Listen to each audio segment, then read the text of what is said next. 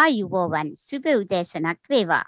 FM කොකොලෝ ගුවන් විදුලි සේවාවේ 76.5 මගින් ශ්‍රී ලංකා වැඩසටහන ලංකාර සංඝ මෙතෙන් සිට ආරම්භ වෙනවා. අද 2022 වසරේ සැප්තැම්බර් මාසයේ 19 වෙනිදා සඳුදා දිනේ. අද වැඩසටහන ඉදිරිපත් කරන්නේ මම සන්ධයා. ජපානයේ ජීවත් වන ශ්‍රී ලාංකික ජනතාව වෙනුවෙන්ම සිංහල භාෂාවෙන් සතිපතා මේ වැඩසටහන ප්‍රචාරය වෙනවා. සෑම සතියකම සඳුදා දිනේ උදෑසන පහේ සිට හය දක්වා පැයක කාලයක් පුරාවට ලංකාවේ ගීත සහ වර්තමාන තොරතුරු ජපානයේ විස්තර මේ වැඩසටහනෙන් ඉදිරිපත් කරනවා. ඔබත් මේ වැඩසටහනට සවන් දීලා ඉල්ලීම් සහ පණිවිඩ තියෙනවා නම් අපේ හෝම් පේජ් එකෙන් එවන්න පුළුවන්. හෝම් පේජ් ලිපිනය FM කොකොලෝ හෝම් පේජ් එක මගින් තමයි එවන්න පුළුවන් වෙන්නේ. හෝම් පේජ් ඇඩ්‍රස් එක cocolo.jp ඒ වගේම ඉන්ටර්නෙට් රේඩියෝ සේවාවක් වන radico.jp කියන ඒ රේඩියෝ සේවාව මගිනුත් මේ වැඩසටහනට සවන් දෙන්න පුළුවන්. ඊට අමතරව මේ ටයිම් ෆ්‍රී මගින් නැවත සවන් දීමටත් පුළුවන්. ඔබ සවන් දුන්න වැඩසටහන් ෂෙයා රේඩියෝ මගින් තවත් අයට ෂෙයා කරලා අහන්න සලස්වන්නත් පුළුවන්. එහෙනම් අද මේ 19 වෙනිදා සඳුදා දිනේ වැඩසටහන පැයක කාලයක් ප්‍රචාරය වෙනවා. රැඳී සිටින්න එහෙනම් පැයක කාලයක් ලංකාර සංඝ සමග අද සැප්තැම්බර් මාසේ 19 වෙනිදා සඳුදා දිනය. ජපානයේ මාස 3-4ක් එක දිගටම ග්‍රීස්ම කාලය තිබිලා අධික රස්නය නිසා සියලු දෙනාම වාගේ තෙහෙට්ටු ගතියට පත් වෙලා ඉන්නේ. දැන් 9 වෙනි මාසය. අධික රස්නය සහිත ග්‍රීස්ම කාලයේ සිට ජීවත් වීමට සුදුසු දේශගුණයන්ට මාරු වෙන කාලය තමයි මේ සැප්තැම්බර් මාසය. සැප්තැම්බර් මාසේ අග කාලය සිල්වර් වීක් එකක් තියෙනවා. නිවාඩු දින කීපයක් තියෙන නිසා සිල්වර් වීක් එක කියලා ඒ කාල සතිය නම් කරලා තියෙනවා. සැප්තැම්බර් 17 සෙනසුරාදා සිට 25 ඉරිදා දක්වා දින 6ක් නිවාඩු දින තියෙනවා. අද 19 වෙනිදා මහජන නිවාඩු දිනයක්. ඒ තමයි වැඩිහිටියන් සැමරීමේ දිනය. එතකොට 17 සෙනසුරාදා ඉඳලා අද 19 සඳුදා වෙනකොට දින 3ක නිවාඩුවක්. ඊළඟට 23 සිකුරාදා දිනයත් මහජන නිවාඩුවක්. 23 සෙනසුරාදා 24 25 ඒ දින ටිකේ නිවාඩුවක් තියෙන හින්දා එතනත් දින තුනක නිවාඩුවක් තියෙනවා. එතකොට සතියේ මුල කාලේ ඊළඟ සතිය අවසාන කාලේ දින තුන බැගින් නිවාඩු තුන තුන තියෙනවා.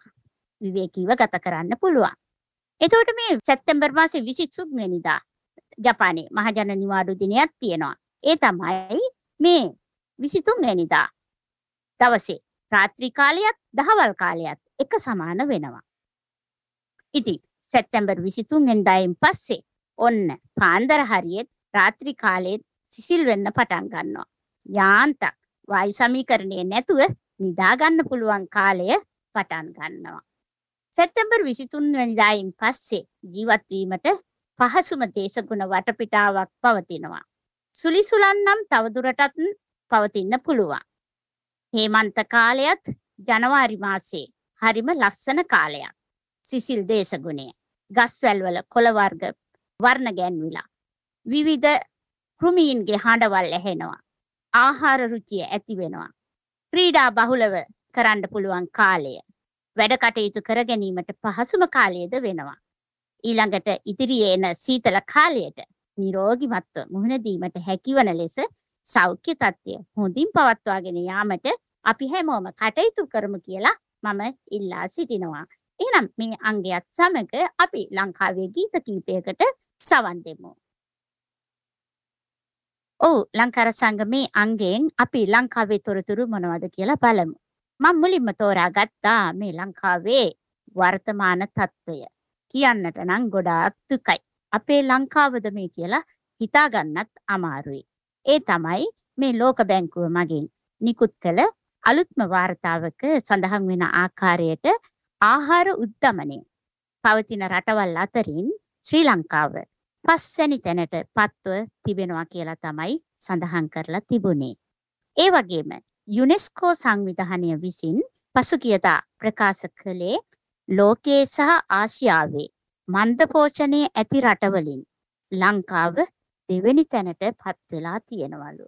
ලංකාවේ ජනගහනයෙන් සියයට හැටක් පමණ ආහාරවේල් තුනෙන් එකක් අත්හරින්නට සිදු වෙලා තියෙනවා කියලත් මේ ඇමරිකා එක්සත් ජනපදයේ ක්‍රොංගස් මණ්ඩලේ පසුගියදා නිවේදනය කර තිබුණා.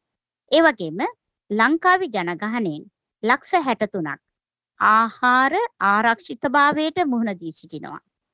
තවත් ලක්ෂ 67ක් පමණ ප්‍රමාණවත් ආහාර වේලක් අනුභව කරන්නෙත් නැතිලු. මේ ජාතික පාරිභෝගික මිල දර්ශකයට අනුව 2022 මැයි මාසයේ ආහාර උද්දමනය 75.8කින් ඉහළ ගිහින් තියෙනවා.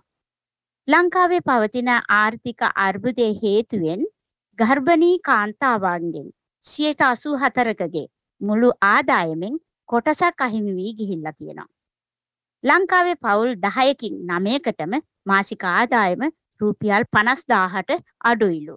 අපේ රටේ මුදල් කාබාසිනියා කළ රාජ්‍ය නිලධාරීන් සහ දේශපාලකයින් ලංකාවේ මේ තත්ත්වයට වගකිව යුතුයි කියලා තමයි ඒ ලිපියේ සඳහන් කරලා තිබුණේ. ඇත්තටම වර්තමාන තත්ත්වයට වග කියන්නම ඕනේ. ඒගොල්ලෝ තමයි කියලා අපිත් හිතනවා නේද? එතනින් ඒ පුවත අවසానයි. ඊළඟට තව පුවතක් තියෙනවා මේ බ්‍රිතාන්‍යයේ දෙවන එලිසබෙත් රැජිනගේ අභාවය වෙනුවෙන් අද සැප්තැම්බර් 19 වෙනිදා ශ්‍රී ලංකාවේ ජාතික ශෝක දිනයක් බවට පත් කර තිබෙනවා. ඒ අභාව ප්‍රාප්ත වූ බ්‍රිතාන්‍යයේ දෙවැනි එලිසබෙත් රැජිනගේ අවසන් කටයුතු අද 19 වෙනිදා සඳුදා රාජකීය උත්තමාචාර මැද සිදු කෙරෙනවා. මහරජනට ගෞරවයක් ලෙස අද 19 වෙනිදා සඳුදා දිනය ශ්‍රී ලංකාවේ ජාතික ශෝක දිනයක් බවට පත් කර තිබෙනවා. ඒ පුවතත් සමග අද ලංකාවේ පුවත් මෙතනින් අවසන් වෙනවා. එහෙනම් තව ගීත කීපයකට සවන් දෙමු. මේ ඔබ සවන් දෙමින් සිටින්නේ හොල්ල ස්ටේෂන් FM කොකොලෝ 76.5 මගින් ප්‍රචාරය වන from overseas ශ්‍රී ලංකා ලංකා රසංග වැඩසටහනටයි. මේ අංගයෙන් අපි බලමු ජපානයේ තොරතුරු මොනවද කියලා. අද සැප්තැම්බර් මාසයේ 19 වෙනිදානේ මම වැඩසටහනේ මුලින් සඳහන් කළා වගේ සිසිල් දේශගුණයක් තිබෙන කාලයට කෑම අරුචිය ඇති වෙනවා. වගේම කෑම අරුචිය වැඩි වෙන කාලයකුත් වෙනවා. ඒ වගේම රස්නේ කාලයට සීතල කෑම ಜಾති, බීම ಜಾති බහුලව ගන්නවනේ. දැන් ඔන්න ඉදිරි කාලය, හේමන්ත කාලය, ශීත කාලය, රස්නේ කෑම බීම ගන්න කාලය. ඒ වගේම සමබල ආහාර ගත යුතුම කාලය තමයි ඉදිරියට එන්නේ. ඒ නිසාම අද මේ අංගයෙන් හොඳ රසවත් ජපාන ආහාර වේල් වලට අනිවාර්යයෙන්ම තියෙන මිසෝ ශිරු ගැන මිසෝ සුප් ගැන පුවතක් තෝරාගත්තා. ජපානයේ රසවත් කෑම වර්ග සුප් වර්ග හදන ආයතනයක් තමයි මේ නගතනිඑන් කියන ආයතනය. මුලින්ම නගතනිඑන් ආයතනය මගින් ආහාර නිෂ්පාදනය කරන්න පටන් ගත්තේ 1952 වසරේ සිටයි. එතෙන් පටන් අද දක්වා විවිධ සුප් වර්ග ආහාර වර්ග හඳුන්වා දී තිබෙනවා. අද ජපානයට ආවේනික ආහාර වේල් සමග තිබෙන මිසොසිරුවල නව නිෂ්පාදනයක් වන මේක නව නිෂ්පාදනයක් කියලා කිව්වත් ගිය අවුරුද්දෙත් හේමන්ත කාලයේත් ශීත කාලයේත් මේ නිෂ්පාදනය අලවියට තිබුණා. නැවත මේ හේමන්ත කාලයේත් සීතල කාලයේත් ඒ නිෂ්පාදනය නව නිෂ්පාදනයක් හැටියට අලවියට පටන් ගත්තා. මේ මිසොසිරු කෑන් වර්ගය තමයි හඳුන්වලා දීලා තියෙන්නේ. ඒ මිසොසිරු කෑන් ගැන එහෙනම් අද තොරතුරු ටිකක් ඉදිරිපත් කරන්නම්. මේ නගතනියෙන් ආයතනය මගින් හඳුන්වා දෙන නව නිෂ්පාදනයක් කිව්වොත් හොඳයි කියලා හිතෙනවා. ඒ මිසොසුප් කෑන්. ඒ කියන්නේ ඒ වර්ගය ගැන තමයි. ඒ කෑන් වර්ගය තම ගැන තමයි අද ඉදිරිපත් කරන්නේ. මිසොසුප් ගැන අසල අසා තිබුණට මිසෝ කඩෙන් මිලදී අරගෙන ඇවිල්ලා. මිසෝ කියලා කියන්නේ අර සෝයා පේස්ට් එකට. කඩෙන් මිලදී අරගෙන ඇවිල්ලා එළවලු කපලා දාලා සුප් එක හදනවා. ඒවා තව මිසෝ සුප් පැකට් ගෙනල්ලා හදා ගන්නත් පුළුවන්. වියලි එළවලු වර්ග සමග මිසෝ පේස්ට් පැකට් එක දාලා හදා ගන්න පුළුවන්. ටිකක් හැබැයි ලුණු රසට තියෙනවා. මේ හේමන්ත කාලයේ සහ ශීත කාලයට පමණක් අලෙවි කිරීම සඳහා මේ මිසෝ සුප් කෑන් අලවිය ආරම්භ කරලා තියෙනවා. කෑන් එකක මිල යෙන් 121ක් වෙනවා. භාණ්ඩ බද්ධය හැර. ඉතින් මේ සිජීමි කියන බෙල්ලෝ 70ක පමණ යුස එකතු කරලා තමයි මේක සාදලා තියෙන්නේ. මේ ඔරුනිචින් කියන සංඝටකය මිලිග්‍රෑම් 25ක් ඒකේ අඩංගු වෙලා තියෙනවා. ශරීරයට ගොඩක් ගුණදායකයි. හරිම පහසුවෙන් වැඩි පෝෂණයක් ලබා ගන්නත් පුළුවන් වගේම පහසුවෙන් ආහාරයට එකතු කරගන්නත් පුළුවන්. ඉතාම පහසුවෙන් ඔය හැම තැනම තියෙන ස්වයංක්‍රීය යන්ත්‍ර වලින්ද මිලදී ගන්නට පුළුවන්. හදාගන්න වෙලාවක් නැත්තම් මිසෝ සුප් කෑන් එකක් ගෙනල්ලා කෑන් ගෙනල්ලා තියාගත්තාම හරීම පහසුයි. අවශ්‍ය වෙලාවට හදාගන්න පුළුවන්. බොහෝම ගුණදායක පානයක් නිසා හැමෝම සීත කාලයට පාවිච්චි කරනවා නම් හොඳයි. එහෙනම් අද ඒ පුවත මෙතනින් අවසానයි. තව ගීත කීපයකට සවන් දෙමු. ඔව් ඒ වගේම අද මේ මේ වැඩසටහනේ ජපානයේ තොරතුරු ඉදිරිපත් කරන අංගයෙන් මම ඉදිරිපත් කළේ මේ මිසෝ සිරු එහෙම නැත්නම් මිසෝ සුප් ගැන විස්තරයක්. ඉතින් මට හිතුණා මිසෝ සිරු නැත්නම් මිසෝ සිප් අපේ කට්ටිය ගොඩාක් පානයට ගන්නවද මොකද කියන එක මනම් වැඩිපුර දන්නේ නැහැ. මොකද අපේ අය ගොඩක් ලංකාවේ කෑමට කැමති අය කැමති නිසා ගොඩක් ලංකාවේ ආහාර පාන මෙහිදී හදාගෙන කන අය ගොඩක් ඉන්නවා. ඉතින් හැබැයි මම නම් ජපානයේ ගොඩාක් කාලයක් ඉන්න කෙනෙක් හැටියට මේ මිසෝ සුප් වලට ගොඩාක් කැමතියි. ඒ වගේම අර එළවලු විතරක් පානය මේ මේ කෑමට ගන්න අයට ගොඩක් මේ මිසෝ සුප් එක හදා ගන්නවා නම් ඒ සමබල ආහාර වේලකට ඒ අවශ්‍ය අංග ටික ඔක්කොම හදාගන්න පුළුවන් වෙන සුප් එකක් තමයි මේ මිසෝ සුප් එක. ඉතින් මේ ජපන් ආහාර අතර මිසෝ සුප් ප්‍රධාන තැනක් ගන්නවා. බත් සමග මිසෝ සුප් ආහාරයට ගැනීම ජපන් ජාතිකයන් අතර බොහෝම ප්‍රචලිතයි. වැඩි කැමැත්තක් දක්වනවා. එළවලු වර්ග කීපයක් යොදලා සෝයා පේස්ට් එකතු කරලා සාදා ගන්න නිසා බත් සමග මිසෝ සුප් පමණක් වුවත් සමබල ආහාර වේලක් වෙනවා. එළවලු බාගෙට තම්බා ගැනීම නිසා තවත් රස වැඩි වෙනවා. අල වර්ග, ධාන්‍ය වර්ග, එළවලු වර්ග හීනියට කපලා දාලා ඒ වගේම බෙල්ලෝ වර්ග.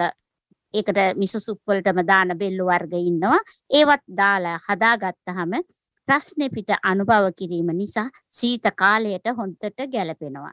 ඒ වගේම බත් මුකුත් නැතුවත් මොන ධාන්‍ය වර්ග ටිකක් අල වර්ග ටිකක් කෙලවලු වර්ග ටිකක් දාලා හදා ගන්න නිසා ඒ මිසෝ පේස්ට් කියන්නේ සෝයා පේස්ට් එකනේ. ඒකෙත් ගුණ දා ගොඩාක් ගුණ තියෙනවා. ඒ හින්දා නිතරම. මෙහි ජපන් ජාතිකයන් නම් කැම්පේල් තුනටම අනිවාර්යෙන් මිසෝ සුප් එකක් අනුභව කරනවමයි. ඒ හින්දා අපිත් ඇත්තටම එළවලු ඒවා මේවා වෙන වෙනම හදා ගන්නවට වඩා මේ මිසෝ සුප් එකට එළවලු වර්ග රාශියක් එකතු කරලා ඊළඟට මොන හරි ධාන්‍ය වර්ගයකුත් තම්බලා ඒකට එකතු කරලා මේ මිසෝ පේස්ට් එකේ රස එකතු වුනහම ඒ ඕනෑම දෙයක් ගොඩක් රසට ලුණු රස තියෙනවා ඒ වගේම සෝයා රස තියෙනවා ඒකින්ද ඒ එළවලු සුප් එක හොඳට රසවත්ව හදාගන්න පුළුවන්. ඉතින් අපි වෙන අපේ ලංකාවෙත් ආහාර ගැනීමට පෙර ඉස්සර කාලේ ඉඳන්ම සුප් එකක් ගන්න අපි පුරුදු වෙලා ඉන්නවා. ඉතින් මෙහි ඉන්න අයට ඒ සුප් එක හදාගන්න බැරි නම් ඒ එළවලු වර්ග නැතිනම් අපිට පුළුවන් ජපානයේ බොහෝම ප්‍රසිද්ධියක් තියෙන මේ මිසෝ සුප් එහෙම නැත්නම් මිසෝ ශිරු එකක් හදාගන්න. සීත කාලයට ගොඩාක් ඇඟට හොඳට රස්නේ ඇඟ රස්නේ රස්නේ කරගන්න පුළුවන් හින්දා ඒ හදාගත්තාම හොඳටම හොඳයි. එහෙනම් ඔබත් මේ මිසෝ ශිරු එහෙම නැත්නම් මිසෝ සුප් හදලා බලන්න. දැන් අර ඉස්සලා අංගයෙන් ඉදිරිපත් කළා වගේ කෑන් වර්ගයක් තියෙන හින්දා බොහොම පහසුයි. එහෙනම් අපි තව ගීත කීපයකට සවන් දෙමු. From overseas ශ්‍රී ලංකා ලංකා රසංග සඳහා වෙන්ව තිබූ පැයක කාලය අවසන් වෙගෙන යනවා.